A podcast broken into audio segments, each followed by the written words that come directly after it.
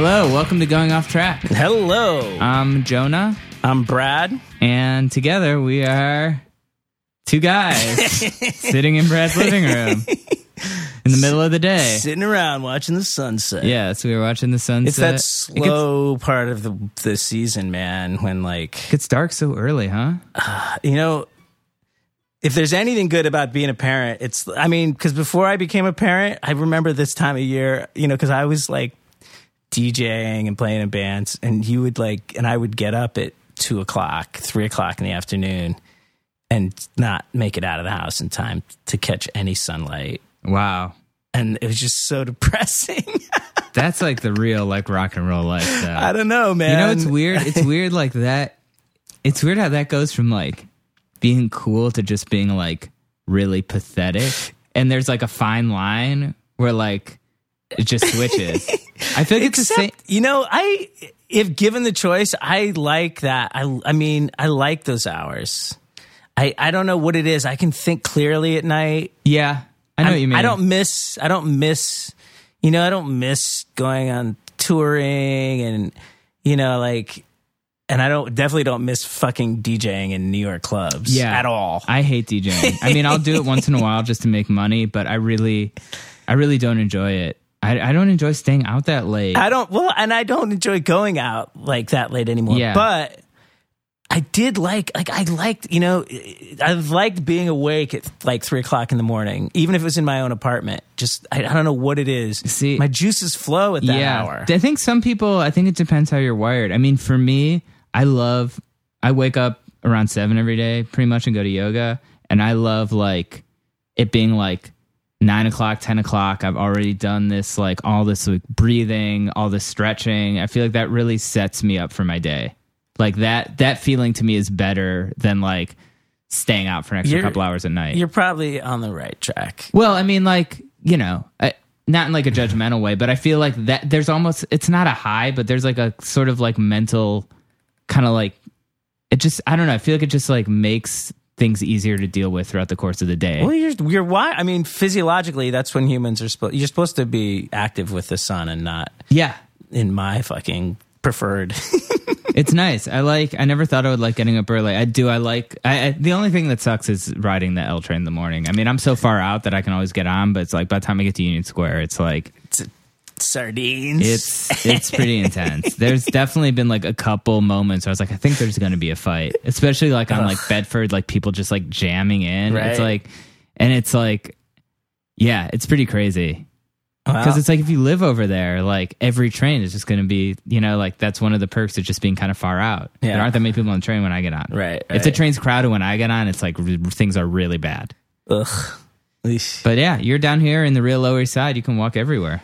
Pretty much. Yeah, that's nice. Sometimes I even take a bus, although Yeah. that's pretty miserable. Yeah. But yeah, no, it's nice to be in Manhattan. Yeah, I, I, I've actually been toying with the idea. I feel like Brooklyn is getting so expensive that I've been toying with the idea of moving back to Manhattan. I don't know really if it would cost that much more.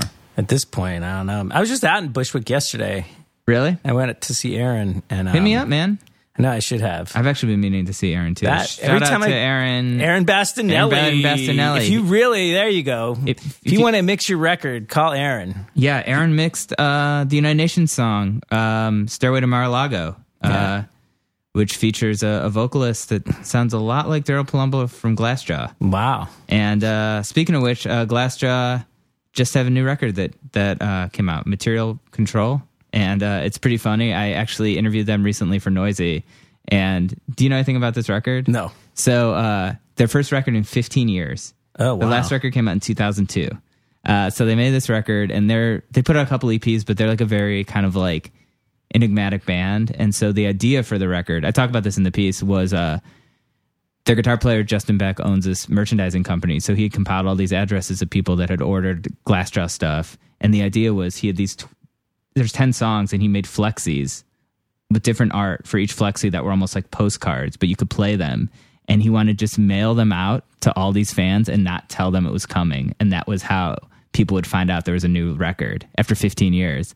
And somehow there was some technical thing with the label and they accidentally put a pre-order up on Amazon with like the title and the release date ah! like 2 weeks before it came out and all these blogs picked up on it and so like it kind of like it kind of like spoiled the surprise. And it's so funny because I interviewed him about it. I'm friends with his wife. Oh, we did an episode with him and his wife. Yeah. We did an episode with Justin Melissa, and he and Justin was like, "Yeah, it's funny." My my wife uh, said it was perfect Glassjaw irony that we called the album material control, and it, the material was not controlled. but the record is awesome. So uh, if you're a Glassjaw fan, uh, check it out. Um, you can check out that interview if, if you want. Uh, Daryl and uh, and Justin are great dudes, and uh, yeah, it's great. They have a new record. Um, so hopefully they'll be doing some more touring. Um, but yeah, today on the podcast, another another kind of those guys are post hardcore legends. I would say today's guest is more of a hardcore legend. I would say, I would definitely say that. I mean- I, was, you know, he's the founding father. Yes. Um, today on the podcast, we have Craig Setari, who I want to thank uh, Paul Delaney from Kill Your Idols and uh, Black Anvil and all these other bands for setting putting us in touch. But Craig, yeah, bass player in Sick of It All. Um, maybe you've heard of him. uh, he also played in Agnostic Front, The Cro-Mags, Straight Ahead, Youth of Today. Uh, Craig is just. Uh, it's funny how like Craig's like, yeah, I wasn't sure if I was like really part of the NY New York hardcore scene because I was from Queens. I was like, I don't know, dude. You're like about as New York hardcore as it gets. If, if you look at if and and if you look at New York music history, the most iconic people were from Queens. yeah, yeah, So yes, Craig. yes. You're Craig, fully you're- validated. Craig, you're the real deal. And I want to also uh, thank Craig. There were a lot of cheesy jokes I made about Sick of It All during this podcast, as I did with our episode. You can go back. We did an episode with Lou and Pete um, Which three or four years ago. also which was also great. Those guys are great. And what I like about these guys is, yeah, they're so so talented, so down to earth, and they have a very good sense of humor. Um, and yeah, and there was a sign in the studio that said "Step Down" because there's a step, and it's like that's the name of a song off Scratch the Surface. And I was with Steve Growalski, and I was like, I gotta make this "Step Down" joke, and so I like tried to make it twice, and like other people were talking. Then I was like, Hey, Greg, don't forget "Step Down," and he was like, Uh huh. Like he's a very good sport about it.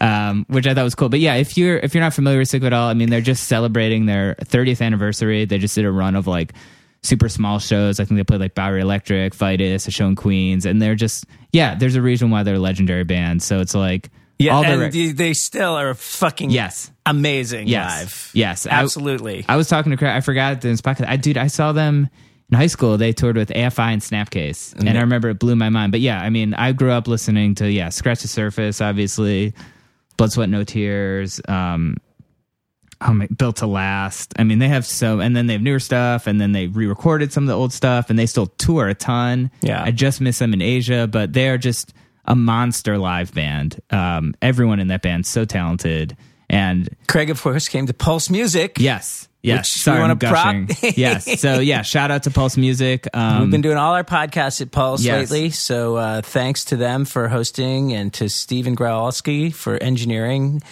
Um, fantastic job, as you will hear shortly. yes. So yeah, um, enough of us rambling. Um, should I say anything about donating? Should we save that for the end? I'm going to say very briefly. We'll talk about the end, but where I'm uh, Patreon. So Patreon.com slash going off track if you want to become a, a member and, and there's a lot of incentives and levels of contribution you can make. But just go check it out and uh, we'll talk about it more after this. podcast with Craig Setari. Enjoy.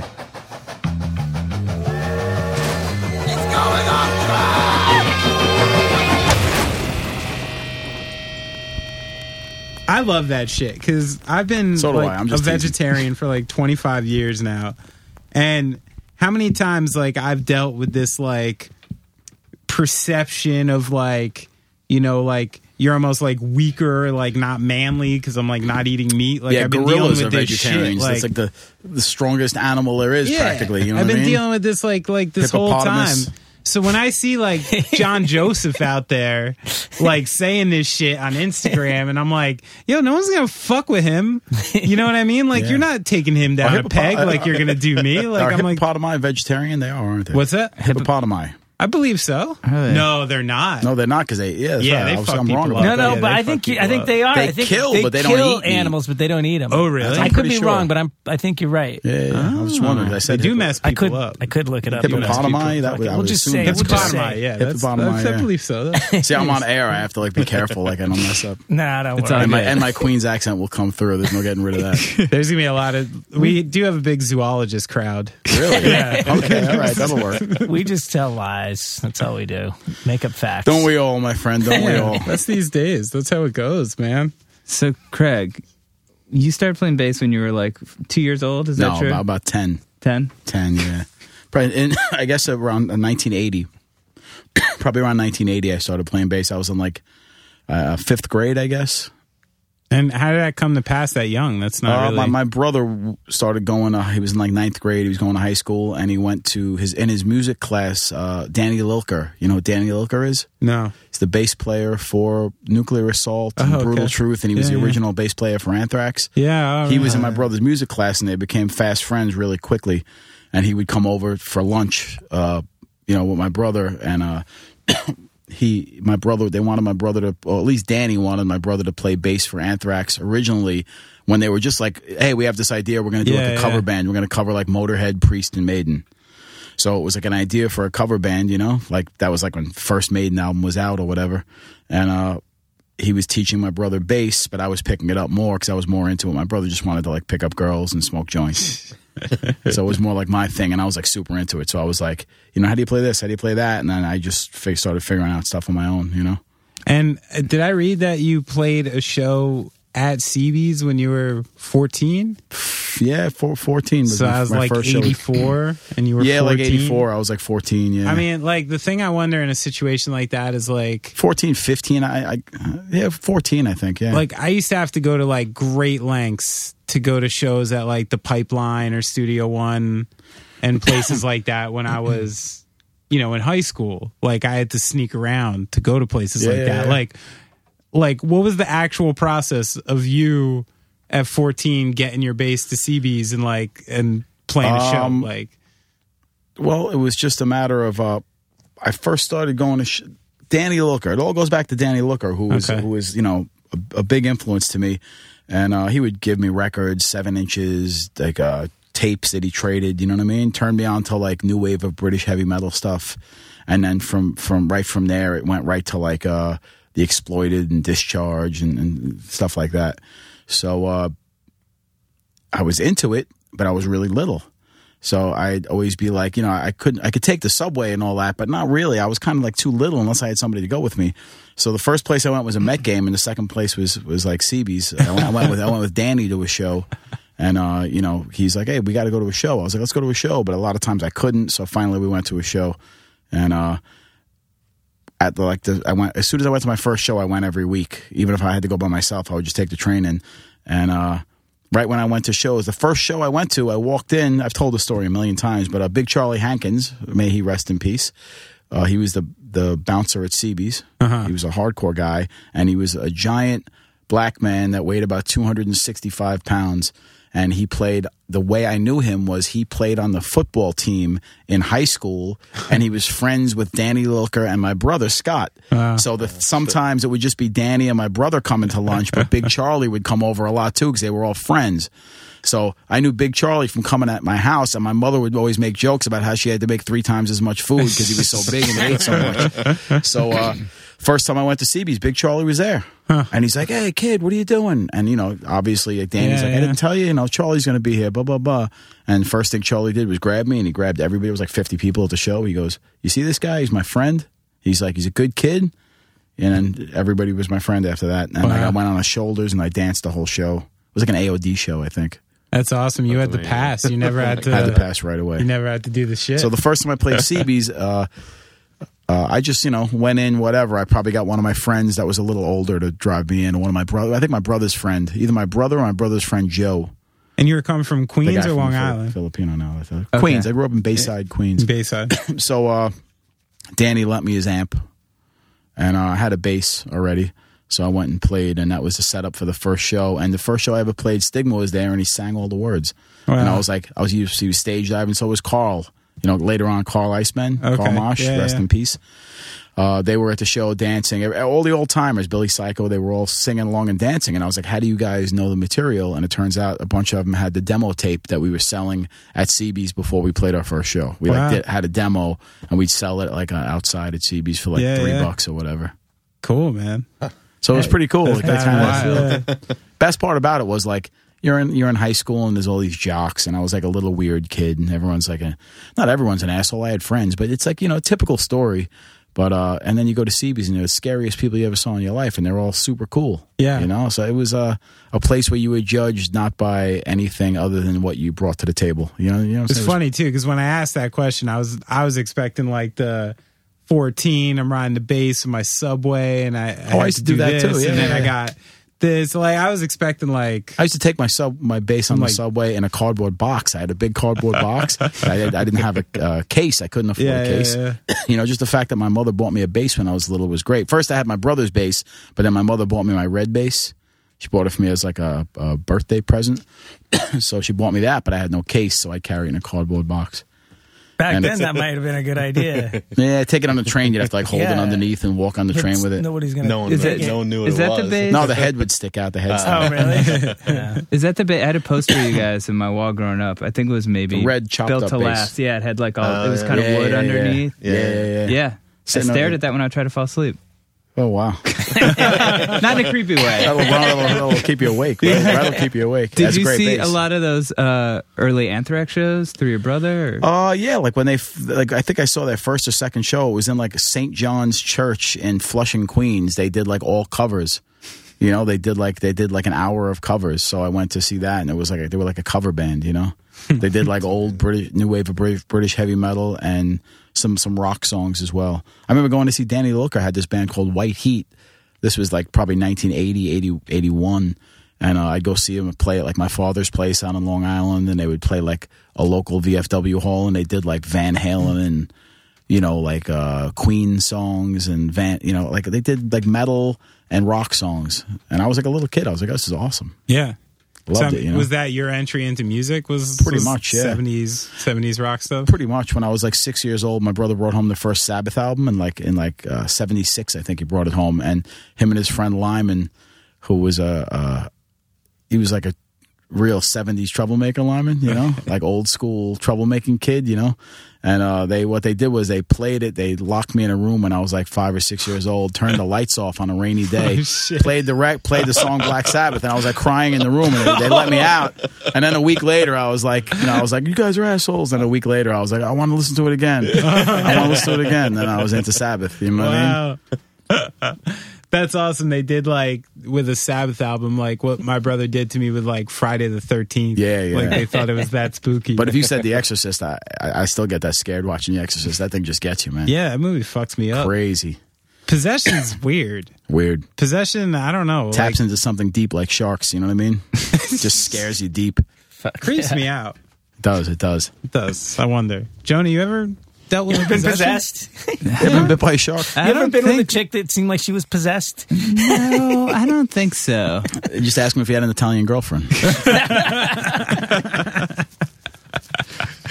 Well, I don't think I have. I don't Go think I on, have. No Jonah. offense, Italy. Jonah never kisses and tells. He doesn't tell us. So I need clarification on something that's become like an all-time historical story, and then also like tall tale in a lot of it ways. sounds like one that would be embellished. yeah, I think so. and it's intro. funny you're wearing that hat because I think that's the place it happened. Okay. So, do you know or were you there during the head in the bag story? For that wasn't Detroit. That happened in. That wasn't Detroit. Now, I thought it happened in Pittsburgh, but just we were just talking about this the other day with with some with this band. I forget who it was, but Lou was Lou and Lou and Pete were telling it to this guy, and I think it was somewhere in Ohio, but I could have sworn it was in Pittsburgh at the Electric Banana. But what happened was I wasn't there. This is before I played in Sick of It All. Playing in AF at this time It was in the eighties. They played a gig. Some dude comes running. There was woods across the street. That's why I thought it was the Electric Banana. Oh, okay. Woods across the street. Dude comes walking out of the woods with like a paper bag or something like that, and it's all wet. And uh, the the guy's yelling something or whatever, and he's saying how there's a head in the bag. And they're all like, "Yeah, show it to us if there's a head in the bag." That's bullshit. Blah blah blah. And the guy pulls a human head out of the bag, puts it back in. Everybody runs. They get in their cars. They leave. and uh, turns out, like in, it was in the paper, like a day or two later, that some guy murdered somebody, cut their head off in the town where it happened. so it was like some like crazy mur- dude, like you know, and the dude was all boasted about it being like you know aggressive, you know. Yeah, like look at my head in this bag. Yeah, yeah, yeah. Like, oh, they said he was kind of like out of his mind. Seemed like Well, a crazy guy. Nah, Yeah. really? Cut Yeah. somebody's head off, you know. Well, that's like too. I mean, you know, we loosely say like cut somebody's head off, but No, like, literally cut think some- of like the physical process of taking I a don't human know. Yeah, I mean, off. just ask. OJ. It's got to be rough. You know what I No mean? joke. It's no joke. Wait, he cut someone's head off? Yeah, he cut his ex-wife's head off. That was like it's supposed to her was head like- was hanging by like some skin and a little bit of like a little uh, sinew. I didn't know that. Yeah. I didn't either. Just a little sinew. I think both of them, right? I think Ron Goldman too. Uh, He- I don't know if he cut Ron Goldman's head. He cut He was, one of their heads basically off, and the other one he like stabbed him so badly. Yeah, You know, that's some nasty. people shit. say that his son did it. And there's like some weird, uh, conspiracy thing. there's OJ tons conspiracy. They say OJ's it. son did it, and OJ covered for him. How old was his son then? It's his his older son Oh. from Why? the first man. Supposedly he was first disturbed or Why? whatever. But- Just because he had smaller gloves? This is bullshit. man. What? listen, the glove thing is pretty obvious. It, it was wet outside. The leather got wet and it shrunk. It's pretty. Oh, yeah. pretty Shrink- and he like holds his hand wide open to try to put it on. yeah, you know, listen, the guy, Hilarious. Yeah, no. the guy, you know, th- my take on it is the guy has uh, a malformed frontal lobe, which is where your impulse control lies. So when he gets aggressive, he probably blacks out and just sort of lost his shit. You think could be football related? Like CTE kind I of stuff? don't know. I have no idea. I mean, maybe who knows? You never know. I never thought of that. But I just I know dudes that have like uh, rage issues, Hmm. and if you, if you know anything about that, it's it's all from a malformed frontal lobe. But Hmm. at least it, it's that's that's the physical definition you can definition of see it. it like on a CAT scan or something. yeah, yeah. There's all shows on it. I I first got turned on to that by watching all these shows about it, and I was like, you know, saying things like, "This guy must have a malformed frontal lobe because he's fucking crazy." You know what I mean? Is that something you're born with, or is Stay something away from that develops? guy. He's I got a think you, I think you're born with it, but lobe. can, it can happen from an injury as well. But you're kind of born from it. Huh. Born with it. Wow. Jesus. It's like a strange thing. so then it could be genetic too, maybe. Very possibly. I mean, you black out people that black out and go into blind rage. I don't really go into. bl- I've gone into blind rages a few times in my life, but it's not something like that just happens when I get mad. It's very rare. Right. You know what I mean? So, like, I would think that in a person like myself that doesn't, I would assume, doesn't have a malformed frontal lobe, it's only going to happen to me when something really crazy happens where I have to really go off. You know what I mean? But some people, like, you know, they spill their coffee and they're ready to cut Right, somebody's right. head off down to the sinew. You know what I mean? What what was sort of the New York music scene like? I guess like in like the late '80s when you guys formed Sick of It All. Um, it was starting to grow. By the late '80s, it was already pretty popular. It was like suburban kids coming down. It was really popular. Early '80s, it, when I first went to shows, it was just, it was like clove, cigarette, punk rock, trench coat. You know what I mean? It was like punks and skins. You know what I mean? It was like that. But by the late '80s, it had already expanded quite a bit, and uh, a lot of suburban kids into it. Myself being one of them. Well, you know, Queens, borough kid, and uh, yeah, it, it grew a lot by the late '80s. It was cool. I mean, you know, the whole music, the whole hardcore scene in New York to me was just a great thing all the way through. There was some years where it got a little cloudy, but I was always drawn to it. You know what I mean? Was that something like during that time when it started to grow and kids started to come from out of town to shows? Was like people inside the scene like resentful of the growth? Or, no, like, not really. Not, a little bit, a little bit in spots, but not, not really. You know, I mean, I was welcome, welcomed with open arms, and uh, as long as you came in cool and humble, that was never a problem. I mean, certain kids in the night, a lot of kids that were around and came in in ni- 87, 88, there was like the whole beginning of the whole gangster rap influence in hardcore, where it became like uh, uh, a little bit violent. You had like a little bit of a gang mentality. Hip hop uh, had like an influence. Uh, there was a positive hip hop hip hop influence, and there was a negative hip hop influence. You know, it was uh, both sides of that coin were represented. So you got kids that would come in and right away they'd try to steal somebody's shirt, try to steal somebody's boots. Right. You know what I mean? It was like almost like an extension of the earlier skinhead thing. So you got some weird stuff that went on, but uh, you know, half the guys that came in and tried to do that wound up getting beat up the first time and then became friends with everybody. you know what I mean? Some of the guys like who are like known names from like the later generation like that, Yeah. came in, got their ass, did something stupid, got their asses kicked, Came back, you know, a couple weeks later, and everybody was like, "Okay, cool, whatever." And Is were- there any of those no names you're allowed to say? Yeah, Sob, Sob, Sob's first show. He he. Uh, I don't know if it was his first show, but Tommy Carroll from you know my old band Straight Okay, Ahead was yeah. dancing, and uh, Sob and a bunch of other young young kids at the time like jumped on him because he had long hair at the time. Tommy grew his hair out, so they they jumped on him, and a couple guys tried to get him. So Tommy waited outside, and a bunch of guys came outside, and Tommy was going off, and he was like talking all this shit. And he's like, anyone wants to fight me, I'll fuck you all up, blah, blah, blah, step up, blah, blah, blah. And they were all like scared. And uh, Tommy went to walk away, and Sob goes, uh, I'll fight. Oh, And Tommy just beats the shit out of him, like ripped him, you know, stuck his fingers in his nose, dragged him up the street after he beat him down. Beat him down bad, but Sob came back. Rest his soul, Sob. Sob was my friend. God bless him. And, uh, you know, he came back and he was cool. You know, we, we joked about it for years after that. you know, we know like Tommy would make jokes. They would make jokes to each other. It was, a, you know, said had to take your one. it, uh, you know, if he he looked for it and he got it, you know what I mean? Yeah, yeah. Whatever, no big deal. What's it like for you? Like, obviously, like, you know, uh, like John Joseph, Harley, Roger, all these guys have written these memoirs. Like, do you read those? And is that like a trip down memory Uh, lane? I read John's book. It was excellent. I'm in the process of reading Roger's book right now. Uh, when Roger was doing his book, he was talking to myself and Matty Henderson a lot about his stories. So he was like, "Hey, read this story. Is this how it was? Do you remember?" You know, like, "Hey, what do you think?" Like, so Matty and I were like sort of chiming in on his stories to help him shape him a little bit memory wise. You know what I mean? Just to make sure like he was remembering it right. And Yeah, I even wrote a couple things for him and sent them to him. They, you know, they got changed in editing, but it was just to like, hey, this is what I remember. you know what I mean? So he he was trying to put his notes together when he was getting close to the end to make sure everything was was was kosher. So, uh, the little bit I've read of it so far, I think it's great. John's book was great. I never read Harley's book, but uh, When's the Craig Setari memoir coming out?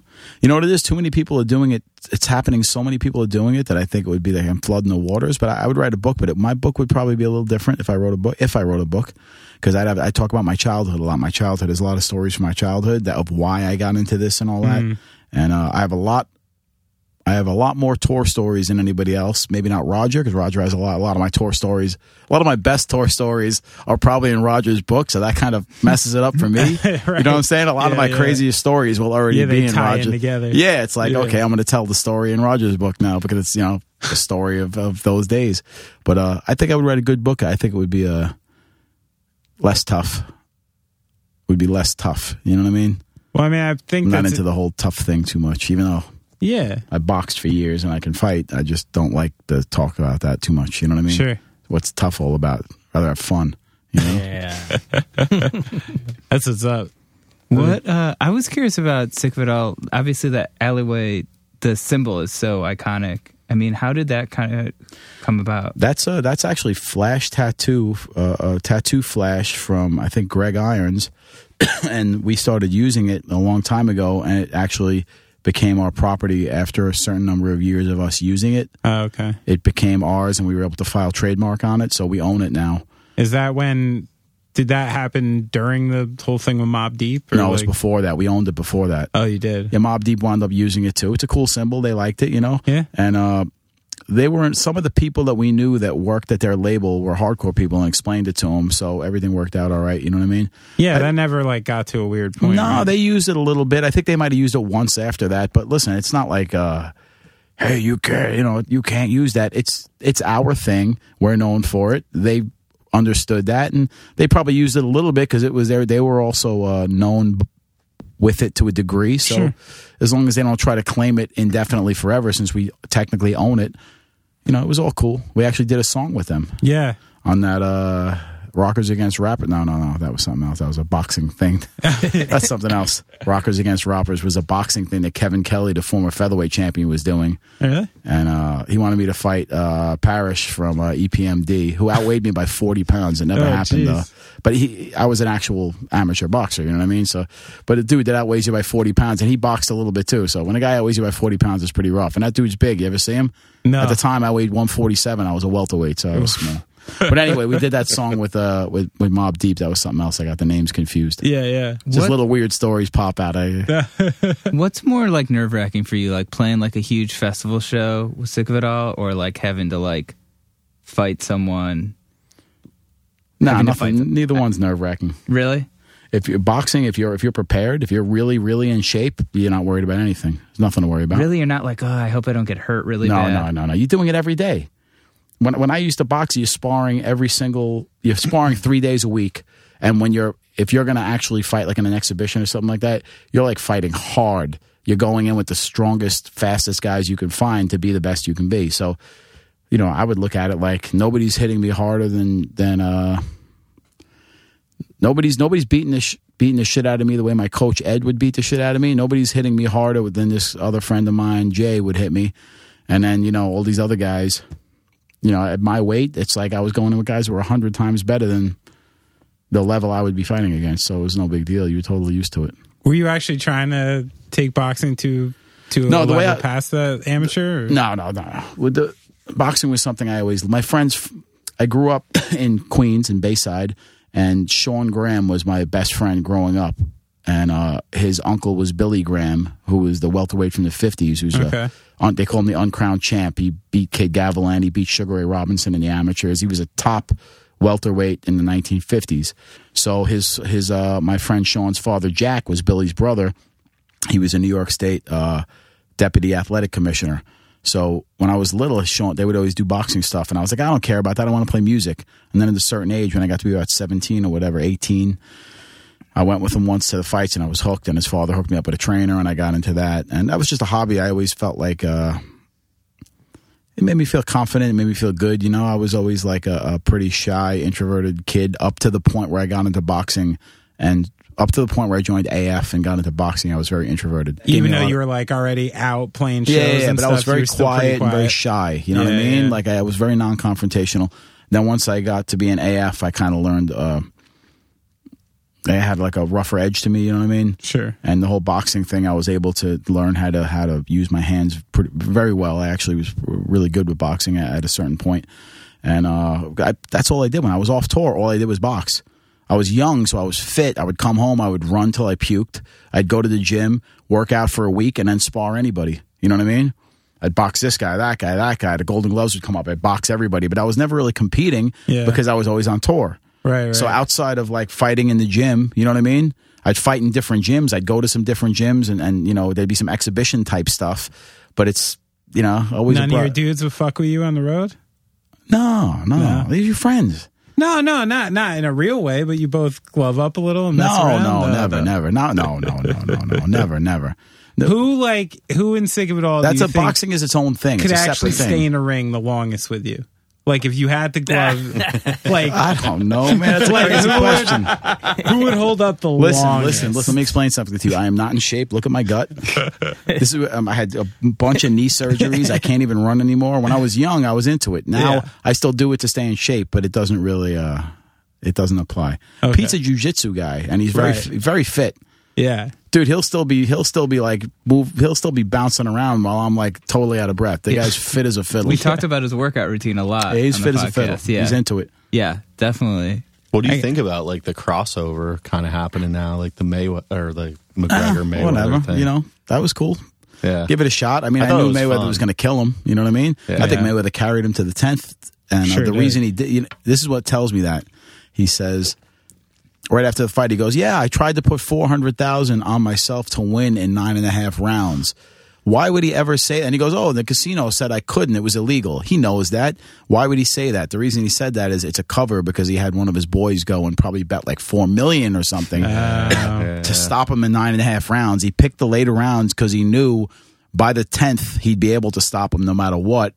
Because you know, Yeah. even okay, let's say the guy's tricky, he runs away. Let's say the guy you know holds a lot, Right. whatever. By the tenth, he By knows 10 he- be- by ten he knows he Knows can the- stop him. yeah. no matter what the guy does, if the guy runs or does whatever.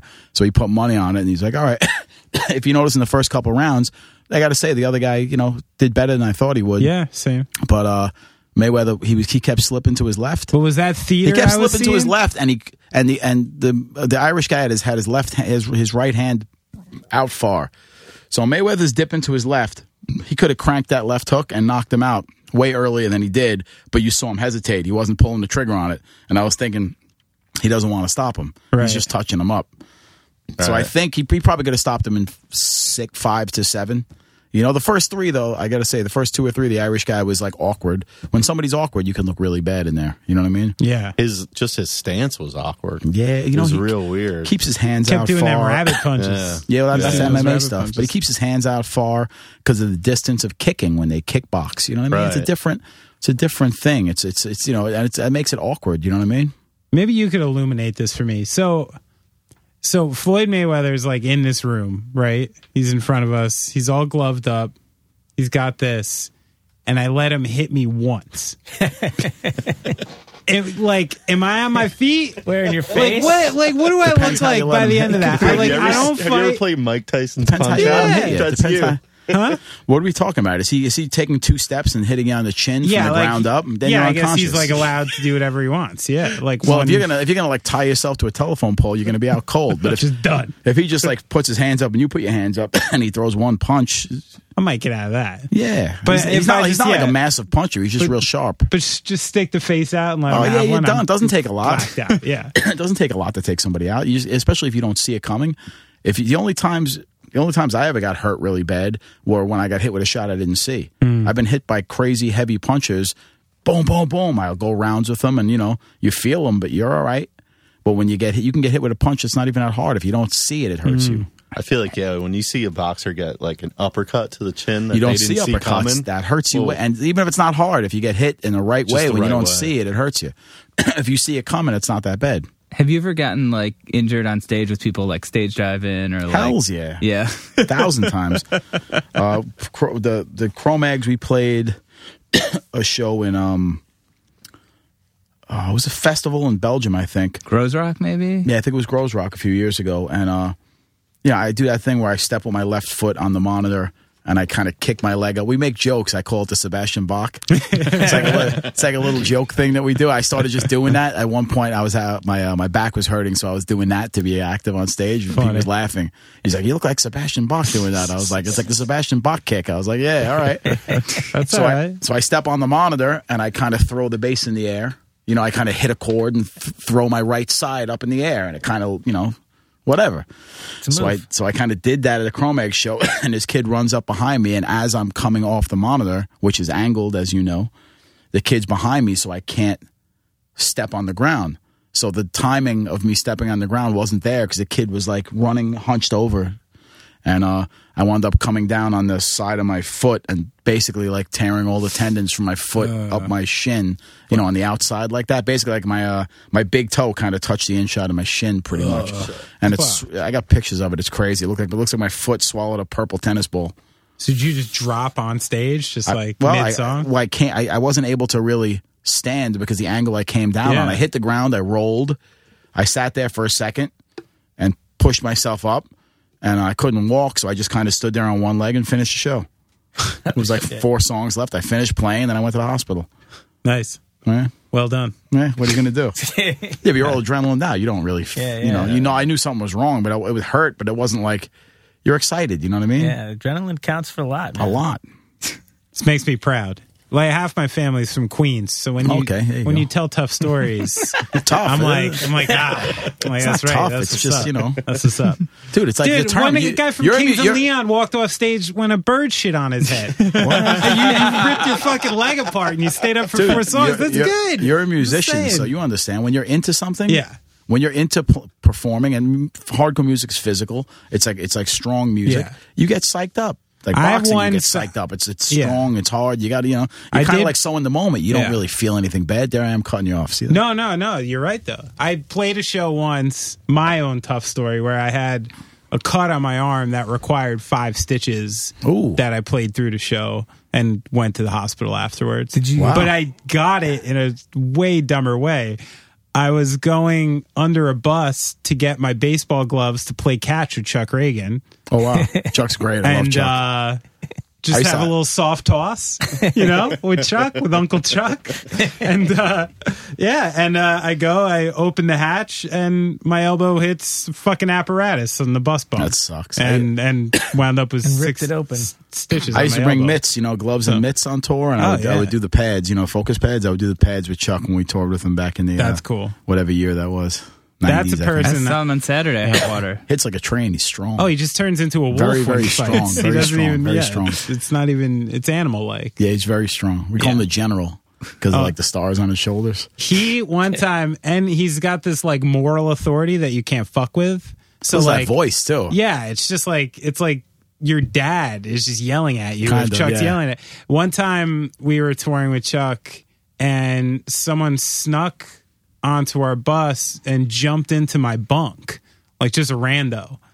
And you know, a couple people. And like, you were in the bunk? I wasn't Like in a there. like a music it was- fan or like a homeless dude. No, like a music, like a drunk dude at the show. Okay. Who thought it would be funny in his stupid drunk brain. And he kind of like just runs on the bus, like jumps in a bunk thinking it would be funny. A bunch of people start losing their shit, runs right out and starts running down the street. My guys are all like, motherfucker, get That's the a- fuck that's a out big of here. violation. All of a sudden, Chuck, just out of nowhere, is like, what happened? Just starts hauling ass after him. Oh, wow. The guy's already well gone, and I, you know, I thought this was going to end, and literally, Chuck didn't beat him up. He just like talked, like Explained he just him. shamed him. He like he stopped him in the street and was just like, "This is the reason why you're horrible, and you should never do this again." It wasn't physical; it was impressive, but he's so menacing in those ways that like. And I'm sitting there, my OCD is going fucking nuts, knowing some rando was just in my bunk. I had Yeah, to like gotta wash those oh, sheets. desanitize the Yeah, whole yeah, thing. that really sucks. Disgusting. Craig, what's it like? I had, a, I had a story about. Oh, no, go ahead. Yeah. please. Yeah, tell One us. time we were, it was late at night and we were playing some festival and this drunk Scottish guy came up to our bus like, "Hey, Scottish!" He had his shirt off. The guy was gigantic. Okay. The guy was probably 25 years old, built like a tank, six foot four, 200 plus. He's like, hey, hey, Scottish, hey, hey, let me get a beer, let me. And, and the driver's like, no, get the fuck out of here. The driver's cursing at him. So the guy wants to fight the driver, and the guy's like coming on the bus. So I was the only guy on the bus. Oh no. So I'm like, hey, hey. And the guy looks at me. I go, what are you doing, man? I go, this is my house. I just talked to him calm because the guy was a monster. I was like, Yeah. I was like half asleep sitting there. Like, I was like, oh God, I don't want to deal with Everyone else was out seeing some band play. It was like two in the morning. I was like, this is the worst idea ever. So I talked to the guy for like 30 seconds and the guy was cool. You know, he looked, all right, mate. All right, mate. I was like, yeah, it's my house. I go, it's cool. I go, I'll give you a beer. Yeah. Just ask. I gave him Yeah. a beer out of the refrigerator. I was like, it's cool. You know, and the guy left. I was like, Whew. wow, that could have been rough. Don't swear to Scott. You must- Yeah, you gotta Yeah. watch. Man, the guy was hyped up too. He was like big, big freckly dude with no shirt on, like all Damn. built. I was like, oh, this is You not, must got yeah, Mel it's not good. Yeah, that you could've don't want to been mess bad. with the Scottish I'll man. crush you like a wallop. Plus, you can't understand a word they say. It's terrifying. Rough. It's like another language. I think bars in Edinburgh, you're not. There's no swear. If you swear, they'll kick you out because it Oh, leads to fights. And Craig, I've heard fast. I've heard from an inside source that you are a classic tour water hoarder. That you believe in hydration, and everywhere you go, you take an excess Absolute amount of waters and hide them in your bunk. Is this real? I do. Uh, I've, I've calmed down over the years, but here's what I do: I make sure because the, there's nothing worse than not having enough water. Oh, yeah. You, Armand always makes fun of the way I say water. He says I say water, Oh. so I always go water, water. So I say trying to say water. oh, But uh, Tease. I always make sure the four corners of my bunk have the largest possible bottles of, of water in them, and I'll sometimes line the, whole pi- foot. even and your I'll- head, your head corners. I want one. I want Wow. one one on each of the four corners, and I'll try to line the bottom the, where my feet are with with bottles. Have you ever played You gotta you gotta have two liters. Uh, excuse me, two three liters, two liter and a half bottles as a minimum every day on standby. Yeah. Have you ever played bass? Stand by. you ever played bass for H two O? Never. Because it sounds like it would fit great with your whole water. Never, never did. No. I'm surprised that you. Let's go through. Like you. Uh, Actually, I think I did the first time they ever did a song live. It was just Toby as a sick of it all roadie. And, Oh, uh, yeah. I might have played bass, and he came up and did a song like at a show when we had no opening band. So I might have played bass See? for him once at their first. Well, you've played in kind, kind of show. in so many bands. I mean, can you really keep track? Even. Yeah, yeah, I pretty much know most of. Yeah, I pretty much know all the bands I was in. Yeah. Yeah. You want to list them so that we don't have to write them in the notes, show notes?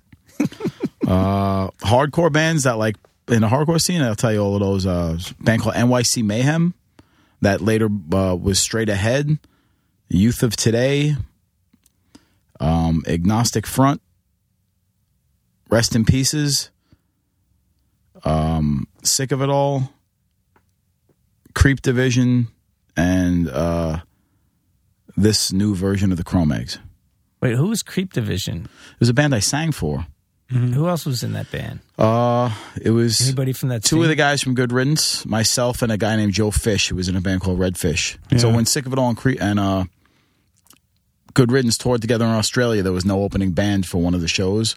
So Chuck and I, Chuck, you know, Chuck uh, Platt, he was like, you know, let's let's do a band for the show tonight. So we wrote like three or four songs in the dressing in the, the hotel room. And Russ, you know, the singer for Good Riddance, was like, I want to be the faceless bass player. Nice. And we were like, all right, you could be the faceless, like early punk bass player. And then uh, I forget who played drums. I th- I think this guy Trevor played drums, who used to help uh, uh, help with Sick of It All management. And uh, we played a couple shows. We did covers and stuff like that. And we wore stockings on our face because we had to Trevor both. from Nasty. yeah, we had to both. We had to both play. Uh, afterwards, we wore stockings on our face, so like even people knew it was just a joke. Yeah, yeah. And then afterwards, we were like, you know, we had, we came back and Chuck and myself and Russ were like, let's make a real band. So we did it. If we did it, we have a full length that came out in 2001, and then we did an EP in like 2004. Okay. It's good stuff. It's Yeah. a little more punk, you know. It's kind of like VFW style punk, a little Ramones meets, Sure. you know. Nice. I feel like even it, you know, at some point in Sick of It All's career, it started to take on a little bit more of like a melodic. Not, I don't want to say punk because it's not necessarily what it mm, was, kind but of. like just it got a little more punk rock and a little more melodic. Like yeah, but it- after you do a couple of albums, how are you going to not make it all sound exactly the same? You got Sure. we drew from our Oi influences. You know what I mean? You Yeah, draw yeah. draw from Oi influences. You draw from some new wave of British heavy metal influences. You know what I mean? Sure. You draw from you draw from different things. Old punk bands is nothing better than an old punk sing along. You know, and in New York it was always the pile up. So that those types of sounds in punk rock were there. They just kind of got lost when everyone was trying to out hard each other. that's true. You know what I mean? So so we tried to put some of that back, real chant alongs and stuff like that. That's why I, I feel like Jersey was good. I'll put a little Exactly. credit on her name. We put the the melodic back into see, hardcore. but we were we were always into that. We were I was you know I was never anti melody or anything Sure. like that. I mean, melody has its place. You know what I mean? And and people were like, "What do you mean?" When things became more metal and it became like this real like chugga chugga rough sound, everything trying to be harder than everything else, and then we kind of flipped the script a little bit. People were like, "Oh, well, well what is that? That's that's not blah blah blah." It was newer kids that didn't really know the history of punk rock yeah. Right. that were shocked by that because they didn't really know, you know, like old oi bands and and you Sure. know they didn't know any of that stuff. You know what I mean? And you guys lived lived it through. Yeah, we were into that. That was like Yeah. our some of our roots. You know what I mean? Sure. Do you have? Do you still have a lot of your old records and stuff?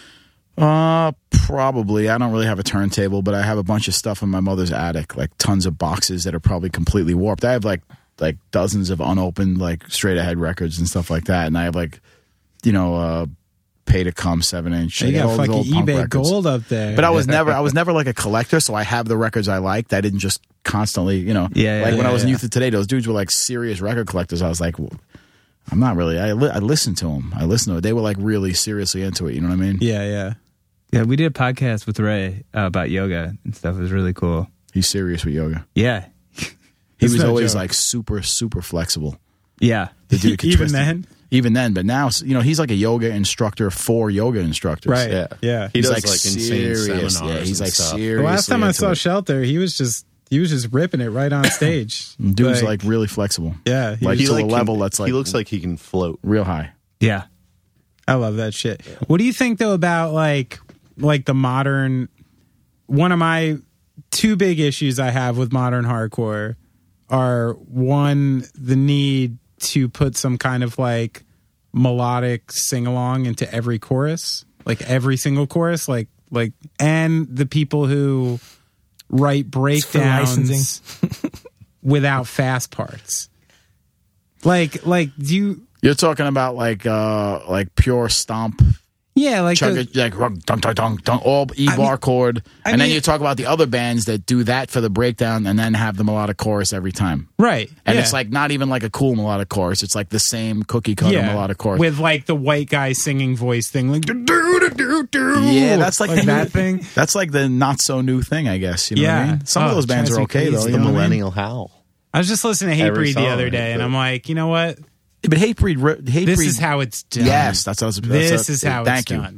Like, If you want to play like real smash your brains in shit, like metal smash Yeah. your brains in with with the hardcore edge, that's the Yeah. band that that because does. you go fast part to two step to fast part to two step, then the breakdown. Yeah, yeah, yeah, How are you going to get a wall of death going? How are you going to do any of You're right, this? you're right. Without without these setups, right? Yeah, Jonah? Yeah, absolutely. You must agree. and they I have, do a, they agree. have they have a nice they have a nice uh, swing to them. Yeah. they have a good swing. Drummer's I, very I, good. I can't listen to Hatebreed without just like kind of losing my shit a little bit, even if I'm in like I my actually car. can't. or- I actually can't listen to Hatebreed. I could see them live, but I can't listen to them. no. No, I'm not going to put on a Hatebreed record, but I'll see them live. And be oh, I'll, I'll see them live and be, dude. I play so many shows with all these bands Yeah, for yeah, so yeah. many years. You think I want to go home and listen to stuff that's going to break what are you head? listening to when you go home? It's just you hanging out. I listen to R and B, Yeah. like old Motown stuff, and I, uh, you know, I play along the bass to that stuff because I love that stuff. Oh wow, Nice scales. Now I can't play all. You know, some the- good fucking bass Well, players yeah, on that yeah, shit. yeah. James Dude, Jamerson. Jamerson's the best, but some of those lines, like you listen to some of those lines, you don't even know what they are, and then when Mm-hmm. you figure them out, you're like, he's doing all that. It, he's doing like I'll give you an example, like uh, like Stevie Wonder, "I Was Made to Love Her." Mm-hmm. The bass line in that is It's so insane. busy. Meanwhile, the song is just kind of rolling along. Like if you didn't think about Yeah, it, and then yeah, you figure out that bass line, you're like, there's almost like no time to get the notes on in. that. Yeah. Was that uh-huh. Stevie playing on that? Because I know he. Played I don't know lot who played bass bass? on that. He played everything on Right. a few records.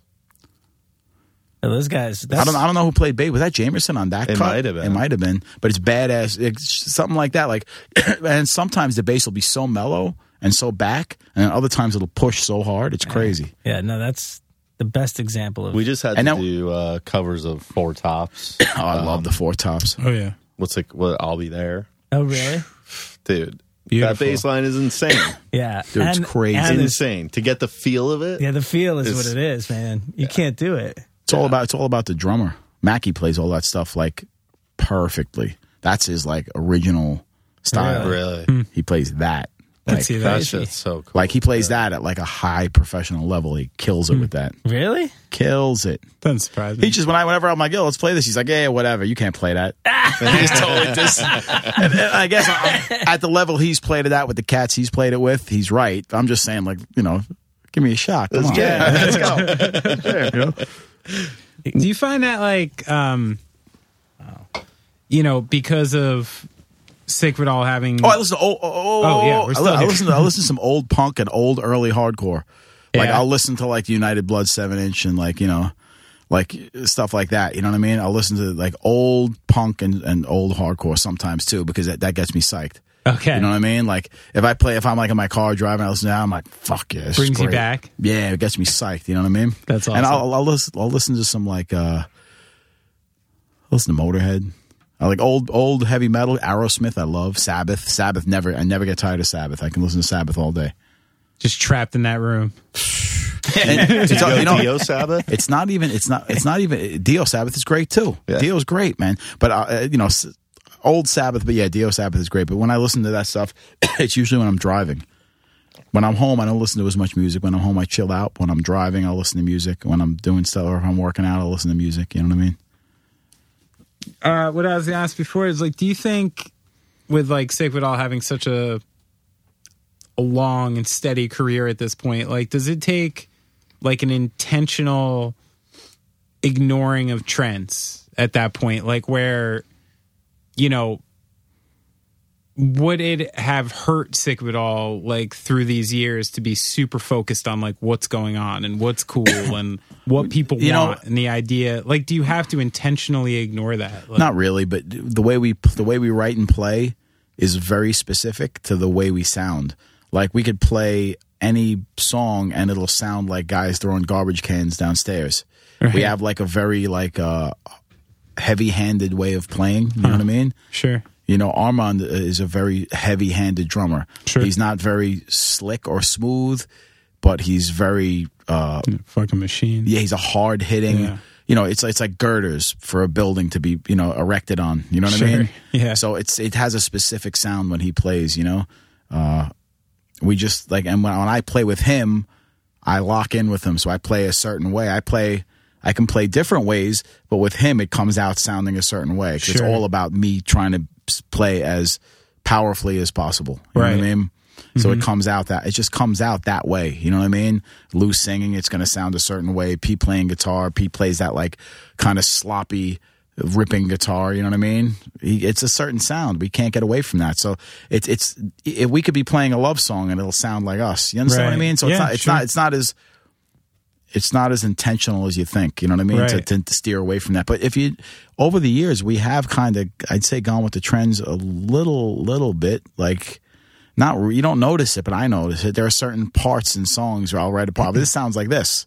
Right. That, you know, I'll hear something on the radio, and I'll be influenced by a song I hear on the radio, and there'll be a part in the song that's like that. Right. But you don't hear it like that, but I know it's that. You know what I mean? sure, it's like a riff or whatever. You know what I mean? Uh-huh. There's this, there is stuff like that. That's cool. I also feel like production value wise, Yeah. that stuff just naturally changes record Yeah. to record. You know, The way I look at production though is like, all right, at first everything sounds like shit, but you look back and it's it's great. Yeah. you know, early punk stuff sounds great, but you think it sounds like shit, and then you become professional. Quote, yeah, I'm doing Right. little quotes. You sound like you know Normandy Sound, for example, like where that place in Rhode Island where the records were done, where Leeway did Oh, their yeah. record. Uh-huh. That was where it was like, oh, let's sound like professional now. Right. You know what I mean? So you go through that little phase, and you're like, oh, this sounds stale. Yeah. So you become like, you know, and then, then it's like, hey, let's write stuff that's really stripped down. Like Call to Arms, that record that we did. Mm-hmm. It's like stripped down. You know what I mean? It's Yeah. like, I, my idea was like plug in and play.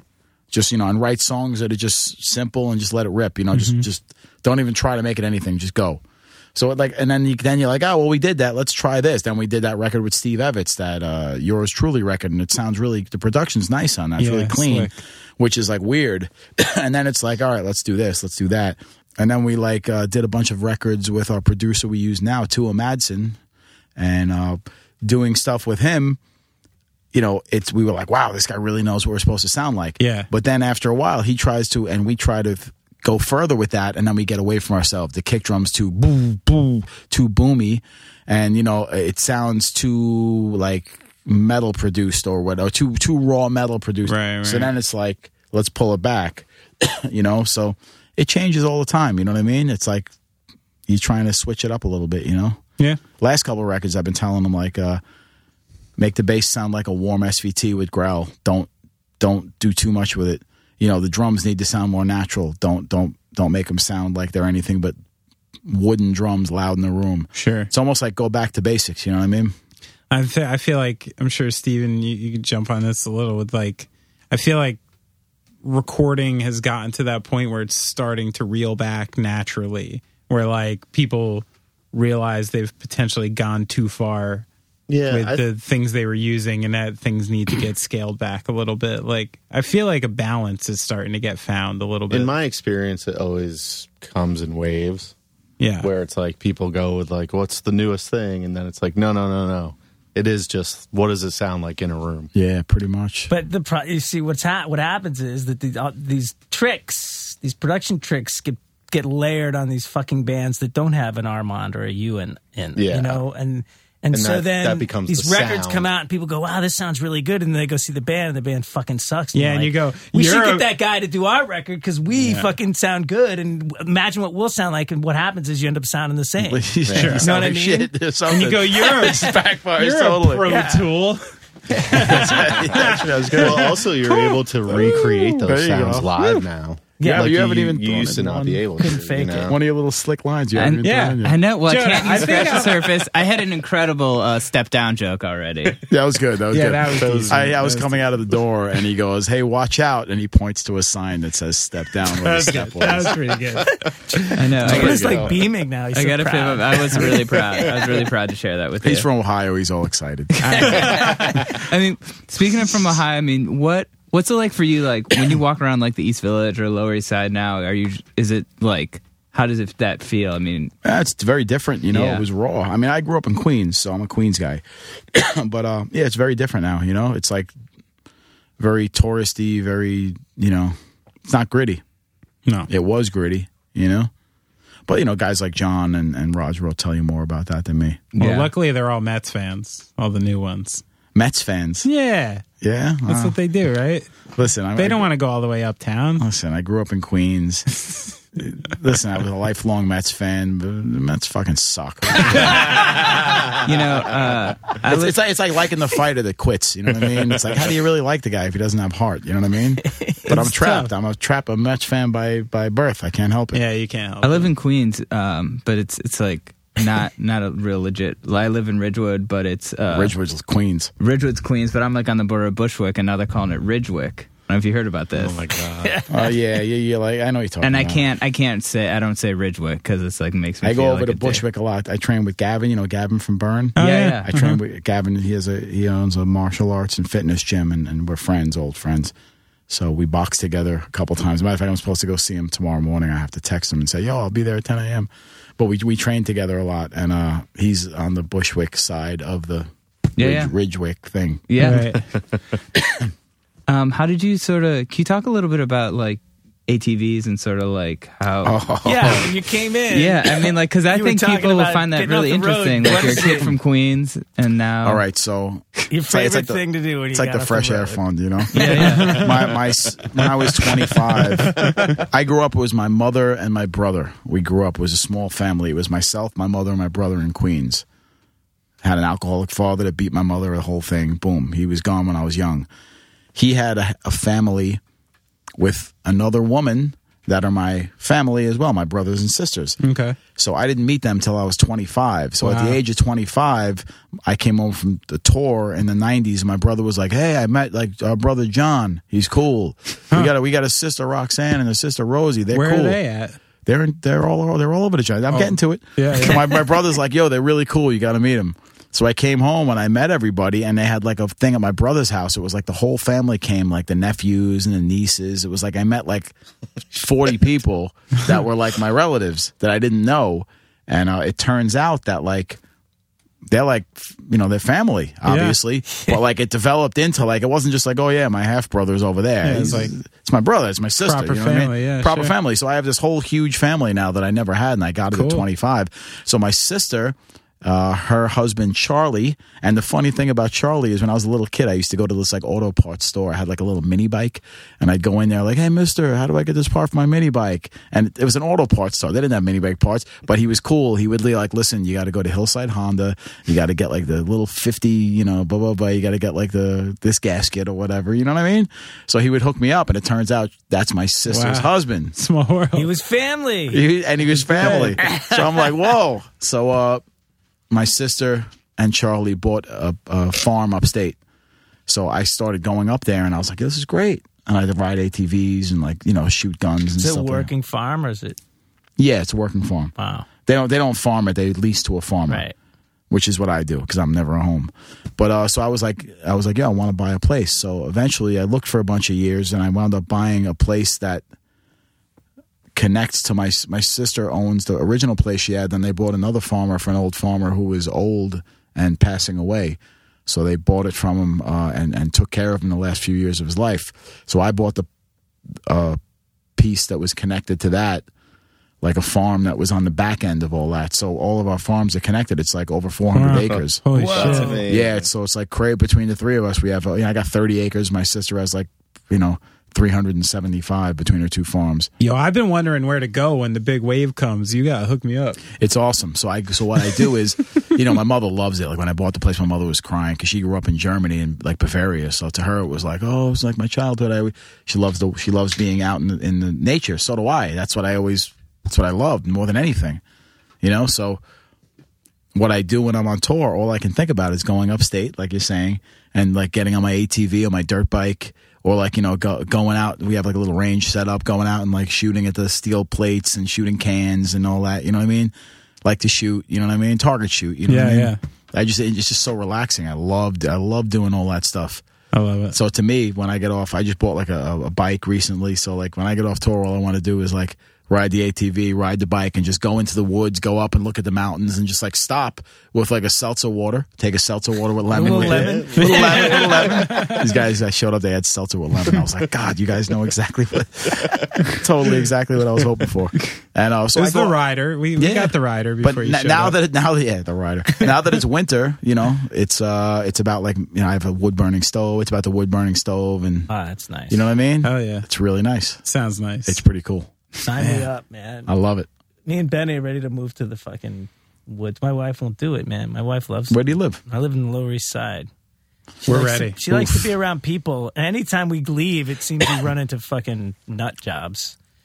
So she's- Yeah, There's doesn't nut have- jobs everywhere. There's like I grew up in Central Mass, and there's just fucking. everyone I deal with upstate jobs. is totally cool the only thing I'll say about about upstate New York is you'll like call a plumber to come and fix stuff and the guy will show up like a year later like what do you mean I'm I'm here I'm like who are you get off my property get the hell out of here they, they take like so long they don't it's like they don't want they don't want to they don't want to work or make money Better learn how to trying, fix your own shit. trying to get a tree guy out to your house, man. There's that was supposedly, crazy. supposedly there's a real good tree service up there. But you know how much it costs for a day?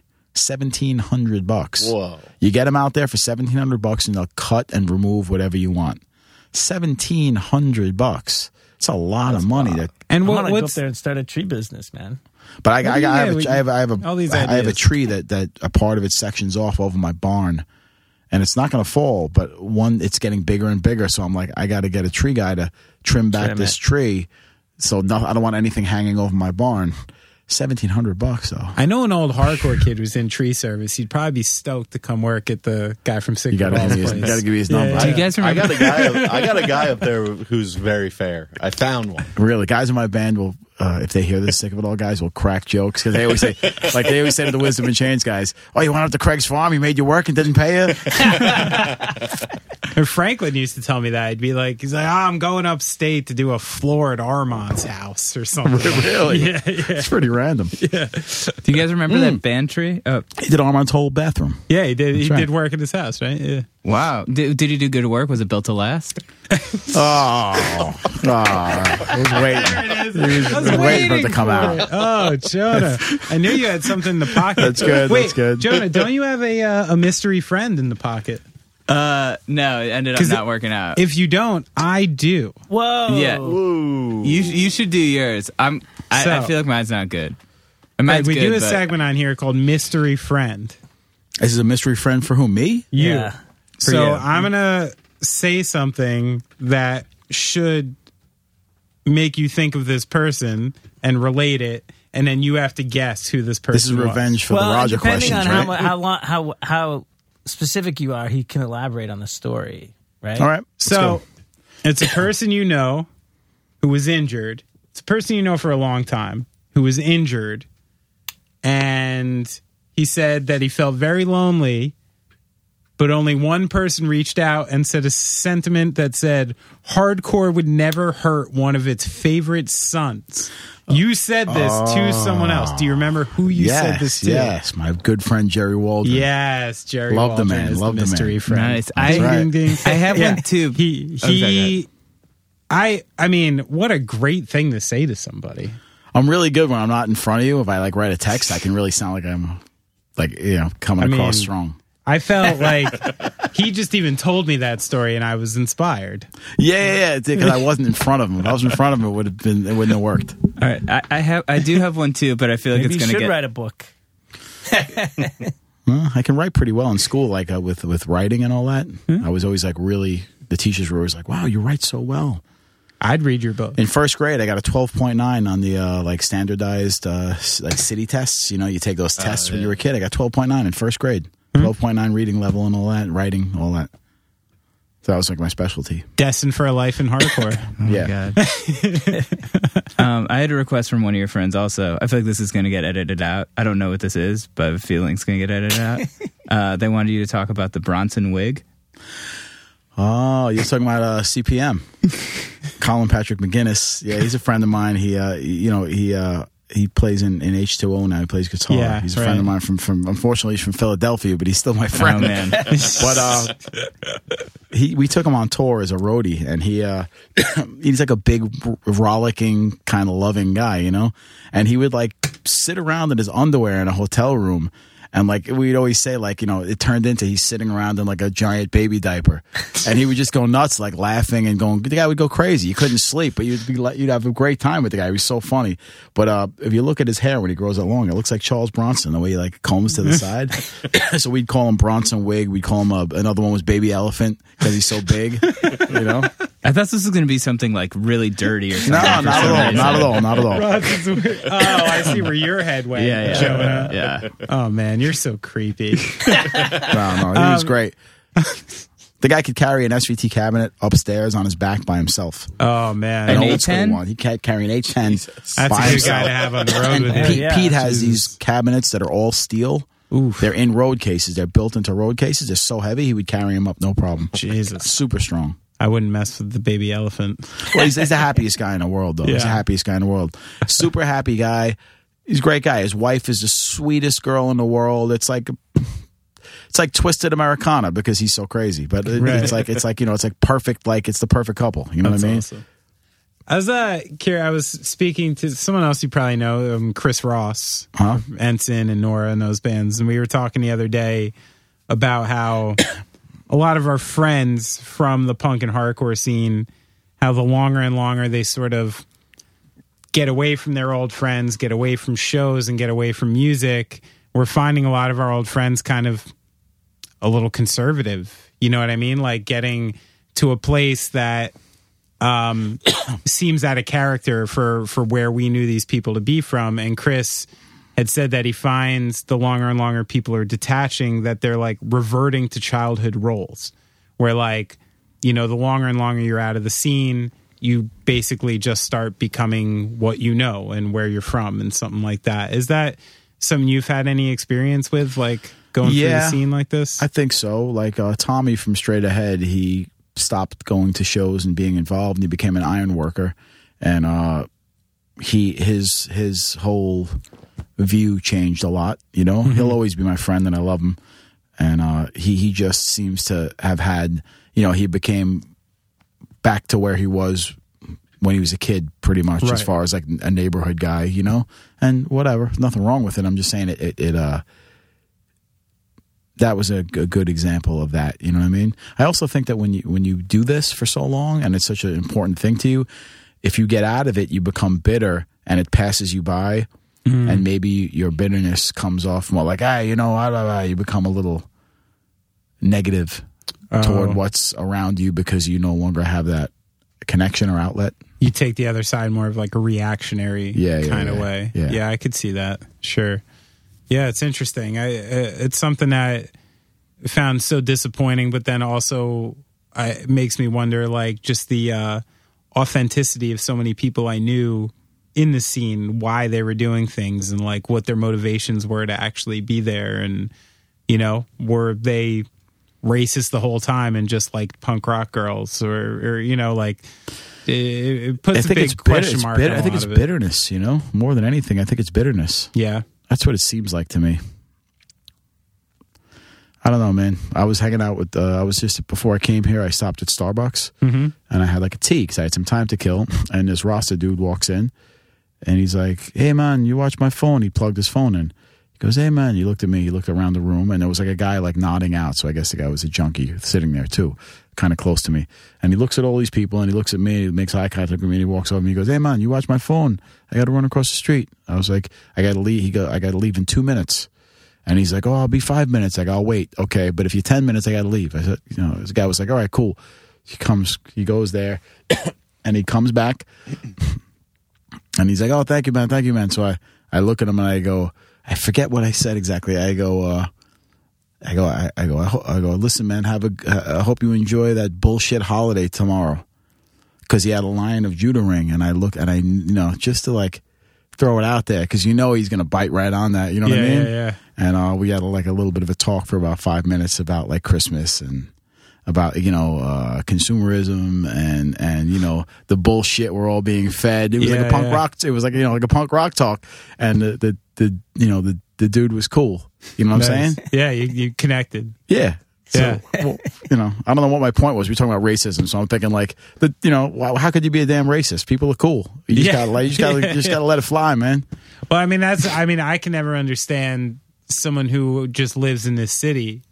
You know, like, like you're inundated with the experience on such a daily level. you know, I can, I can understand how someone in the middle of the country can get these skewed Right, perspectives because they're- it they're makes perfect sense. You know what I mean? Like psychologically, it would make perfect The sense. television is what's making people racist. Mm. Yeah. It, it's the whole, it's the whole, you know, the divide and conquer, News. pit the people against the people, Sure. so they don't rise up and see what's going on, how they're being really, how we're being played by the system. Played. We're being played, especially now more than ever. We're being played, and everybody's asleep, and people are like, "What are Mm-hmm. you talking about?" It's like, dude, uh, this is like, this is like, this isn't good. Talking about LaVar Ball and shit. I don't want to say anything too specific, but this isn't good. You know, it kind of reminds me of some shit that happened in the 30s, right before it got real bad. yeah. It's like Yeah. all this, sh- all this shit's being fed to you, and it's like, yeah, it's okay. No, it's really not okay. No. It's really not okay. Not okay. It's not okay because this is going to turn into something real bad. But I think also that with the way media is, they're trying to put you in a mental prison. It's a psychological operation more than anything. Sure. They want to keep you in the box. They can't. They don't actually have enough manpower to keep you in the box. They want to keep you in the box mentally. Right. You know, have the dog be afraid of of you know the. It's almost like better example. You put the owl in the tree where your dog plays outside Right. and you don't have to worry about the birds of prey, come, the real owl coming to take your dog away. Right. You understand what I'm saying? Yeah, Your, yeah, little, yeah. your little tiny dog or your Yeah, cat. yeah. It's almost like put the idea out there and people will be scared. That's not a good. That's not a good example, but I But it's couldn't think of it. This is what came to my I head. like the owl. You know what I mean? Though, put an owl in the tree, and it's like the, oh, the bats stay away or whatever. Yeah, yeah. I'm a little confused right now, but you get the idea. No, I definitely get the idea.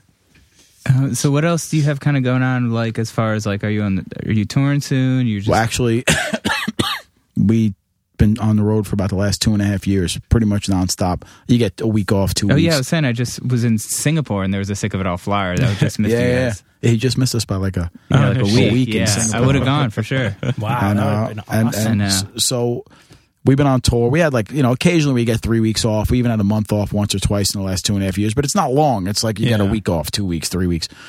So now we have four months off. Four months, and I have two mags gigs in that time, Brooklyn and Philly, which are going to be fun because playing in Philly is always great, and Brooklyn is going to be good. So I got four months off, so I'm just going to chill. But it's the middle of the winter. I'd, I'd rather have summertime off, but you never have summertime off, you know. And then, and then and the next thing we have, we don't have anything booked. We're going to work on a new album, but we have like two weeks with Municipal Waste in uh from Texas through Florida and up the East Coast. So that's not That'd even really like work. That's like absolute fun. Those guys are like the greatest dudes ever. So it's going to be absolute fun. You take four months off. Do you have to practice or no? You're no, just no, no. it's you like muscle memory Don't have to practice point. ever. Yeah. What has to happen is Armand has to practice his drums in his basement just to get his body used to the move maneuvering.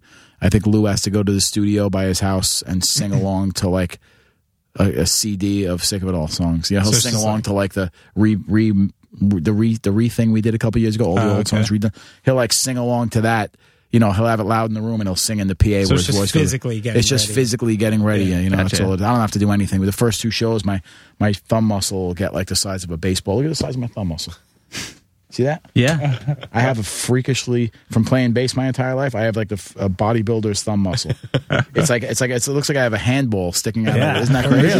It looks That like an injury, crazy. man. Yeah, it looks like a handball sticking out of my hand. That's just absolutely crazy. It's like so. And when I play a show, when I haven't played in a couple in a, a while, it'll I'll get lactic acid build up in there, and it'll get like twice as big. Call it the frog. Should call Guinness. What? Call Guinness biggest thumb muscle in uh I probably in America. could. I probably could. It's it's really freaky, isn't it? It's that is big. that is like a new definition of That looks hardcore. abnormal, right? yeah, that's Brad, can we maybe make this the cover image for the podcast? sure. Just the actual Take thumb muscle. The thumb muscle. Thumb muscle itself. That's a pretty good name for a funny hardcore band. Thumb muscle. That is No? a good one. We had stupid names. Pete, we come up with good ones. He came up with like steroid cop. That's a good name. hand over hand over fist. steroid cop. Would you would you join my overweight hardcore band called Girth Crisis? You know something? I think you robbed that from us because we used to always say that too. I used to. I used to Oh no. We, I used to say to Armand, like, you know, you should join Girth Crisis. So I do have a funny story. That's about crazy. That's the same same Trying one. to play up to you guys once, and I, don't I am know a little chubby though. I don't know if I'm you actually were on there or not. right now, so yeah, I do need to lose some weight. Thank, thanks for pointing it out over the air. He's rubbing his belly with a Santa Claus. I lost. kind of I lost going uh, five pounds in ten days. Nice. but I did the most illegal thing maybe in my life, uh, trying to look cool in front of Sick of It All. This actually happened. I got taken by Tim Shaw and Jerry, who we already mentioned. Sick of It All was doing an interview on WSOU, Uh-huh. Pirate Radio in Seton Hall. I think it might have been the Metal Mayhem show or one of the What hardcore year? reality. There was those couple What- shows. What year? Um, it would have been 96, 97, somewhere around there. And those guys were like, Do you want to go hang out with Sick of It All? I'm like, Yes. And I was very giddy and excited. It's weird. And, you know, listen, my, you guys did the segment. I thought I was being cool, and we were walking out of there, and I jumped into like a locker room at, at eh, on campus at Seton Hall, and I took a practice basketball jersey from the locker room and left with it. And I did this to try to be cool for you guys. and it's probably the most something. elite- How's stealing something being cool? I don't fucking know. I was like 16. Did you let And us know that you around- stole it? Yeah, I I think I just was like, eh, check it out. Like I probably tried to play it off a I was little like, bit. why is this guy stealing shit? yeah, they're probably like, This guy's an "Whoa, asshole. fucking asshole. We're never gonna get back in this radio. Don't bring this show. thief around again. What are you, gonna- I what know. are you doing, Tim? Don't bring him around. distorted. Thief. It's distorted. But it happened, and I did. I wore it for a while. Um, not out because you know, guy like me can't wear basketball jerseys around. Well, actually, probably nobody should. I guess. Um, but uh, yeah, I don't know. Worked in the nineties. I have mixed did. feelings about this. You know who brought Craig. the bat? Don't worry about it. I mean, can you like? Can you give I've done me out of some character kind of things like? randomly that just happened. Can you give me some kind Tons of of 'em. repentance? I need like I need like some repentance. I need to feel better about this. It's nagging me S- still. Seltzer with lemon, lots of it for a week.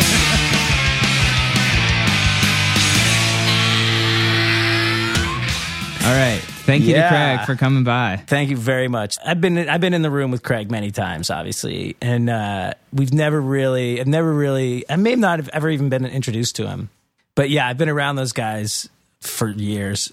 He's just one of those guys that like you think you know him. Do you know what I mean? Like, Yeah. I know like three dudes that are just like him, and like, so it's very easy to to kind of like just interact. You with feel him very right comfortable around him I do feel comfortable, Yeah. yeah, Feel but like I also like just kind of know who he is. Yeah, yeah, Yeah, yeah. I agree. Um, and also, I think we should try to get ourselves invited to his place upstate. Yeah. That was like what I was thinking the whole podcast. I was like, I was like, all right, I'm gonna get myself invited here. You want to go ride some ATVs? I want man? to so bad. I mean, I feel like I'll be on it for like five seconds before I like break something. But I still want to be like, I, yeah, me and Craig were just riding ATVs last weekend. Like, what were you doing? like, you're, you know, You could probably get some Instagram mileage out of that oh, for sure, visit, couldn't you? for sure. I just, I just hope my ATV wouldn't break down with all those breakdowns in their music. But yeah, if, uh, yeah, sick of it all. Obviously, I don't need to hype them. They've been around for 30 years. Legendary hardcore band, one of the best. Check them out. Check out Straight Ahead, all of Craig's older bands. Um, everything Craig's done. I mean, that dude is just uh, very humble, very funny, and, and uh, just a super, super talented guy. So thank you so much for coming by. Thank you again to Pulse Music and Steve Rywalski for making us sound so good. Um, if you want to book a session there, that would make us look really good. So do it. Yeah, I would. Be sure to mention us if you do. Yes, definitely mention us. Mention your favorite podcast is recorded there, and you just wanted to capture some of that magic. and uh, if you want to support this podcast, um, you can go to patreon.com slash going off track. Um, there's a bunch of different levels. Yeah, I different just had two people today sign up for one dollar Really? a month. Yeah, Yeah, every which little bit helps, Yeah, it's fantastic, and and um, you know, it definitely shows that you're a supporter, uh, and I do not would never even think to belittle that contribution because it's fantastic. Yeah, you know, most I- it's it, the podcast is free, obviously, and, Yes. and it'll stay free. But if it's going to stay ad free, we do need these contributions. And so far, everybody's been really good. Um, there's a bunch of different levels that you can get involved at, and they all have different things to that you can reap from just our pure love to who knows what. Who knows what? I, I think we've got a couple of big contributors that we're really going to have to think of some good things to come up with. we'll with. come for with some good stuff. we have to personally go to their house and Yes. cook them dinner. But also, if you want to book an ad, you can always email me if you're cool. Only only stuff that we're actually into. Right. or you Um, can just give us free beer. Yeah, free beer. We, we're looking for a beer sponsor. I got a couple leads on that. okay, let's do So it. um, We can definitely make some exposure. I guess I got to hops to it. um, but yeah, uh, if you if you if you're not into the the recurring thing, that's cool. You can also do a one time uh, donation over at uh, Venmo slash off track. You can donate via PayPal. All this stuff is also um, it's all on our website. on our website, goingofftrack.com. And uh, you can also, if money's tight, we get it. Um, just leave us a review on iTunes. Like uh, that's that always helps. Um, or just t- spread the word. Tweet at us. Just let us know you're listening. If you see us out and around, give us a handshake. Maybe uh, High five. A high five. I like uh, I like the hitting the rock kind of. Okay. That's fun. so yeah, uh, but yeah, we appreciate everyone's support um, from nothing to a dollar to people that are pledging a lot every month. Uh, it, it all helps us pay our server costs and offset. This this podcast is is a lot of work. It's a labor of love, and we we really appreciate it, and we're going to keep doing it. And thanks again to Craig for coming by, and we'll be back with a, another podcast next week. So thanks. Talk to you then. Bye.